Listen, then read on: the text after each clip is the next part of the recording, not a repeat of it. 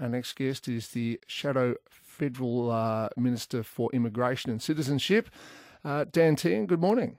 Morning, Tom. Great to be with you. Well, you, have said you want to cut immigration. How much? Uh, well, look, we'll outline that in the lead up to the next election. Obviously, we're doing all that work now. I've got to take uh, the policy to the shadow cabinet. I've got to get my colleagues to agree to it. Um, but and that all that work is is being done, and we will announce our policy uh, in the lead up to the next election. But, but it is far too high at the moment, and what you will see is a reduction in the numbers under us. So, so the net increase, depending on which numbers you look at over the past 12 months, is between five and 600,000. You're saying that's far too high. So, what would you do? Cut it in half, maybe? Uh, look, we'll announce all that because what we've got to do is see what the budget numbers say in May again. Uh, we've got to see wh- where uh, the Albanese Labor government goes with their Big Australia policy because the Prime Minister is saying now that he thinks it's too high as well, even though he's issued record amounts of, of visas.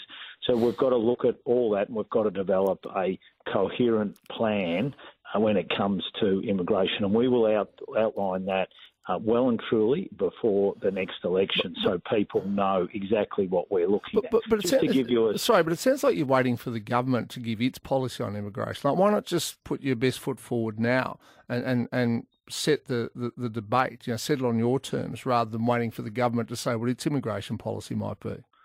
Well, we will, and we'll, we'll do that in the in the lead up to the next election.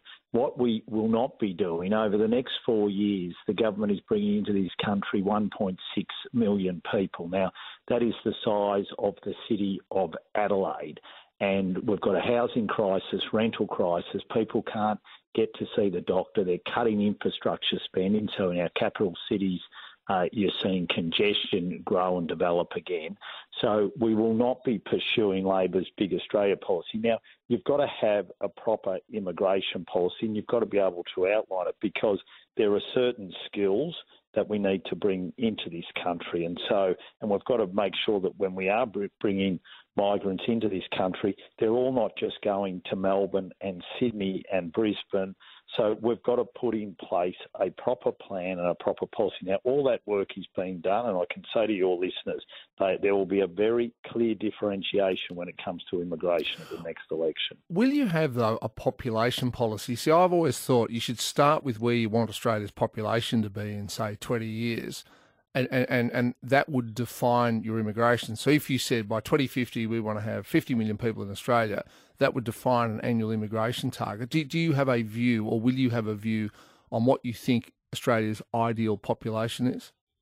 Well, obviously, we'll be looking at that. It is very hard to uh, determine exactly what that will look like. There is already, and we set this up under the uh, when we were in government, a population unit in Treasury to map those types of things. But what we've seen is that they tend to the forecasts tend to be out now. One of the concerns has been the te- the forecast tends to be out by the number growing and growing far greater sure. than what it is. But, but why not start with the number? Why not just say our target is 40 million people by 2050 and work, but rather than just you know try and measure the increase, why not start with a target? We, we think the ideal population is this and work backwards from there. Well, what we'll probably do is look and say, well, what is a what do we think is a sustainable figure for immigration over the next three to four years, and then be able to look and say, all right, well, then what would Australia look like if you adopted that sustainable figure? Because the problem is at the moment, this 1.6 million figure over four years is completely unsustainable. And you've also got to make sure that you can put in place policies whereby you're bringing uh, people into this country where the skill shortages are, and in particular into the regions.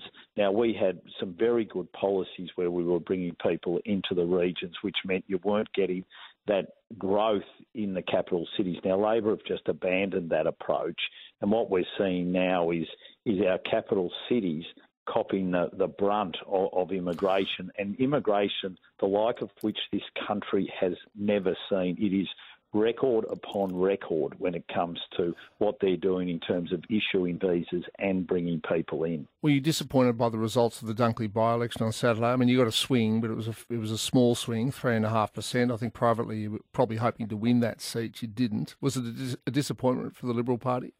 Well, you, you never. One thing I've learned in politics is that you you never get knockout blows uh, in politics, or very rarely. It's just hard work, it's grind, and I thought the Dunkley by-election result, when you looked at it historically, was a good outcome for us.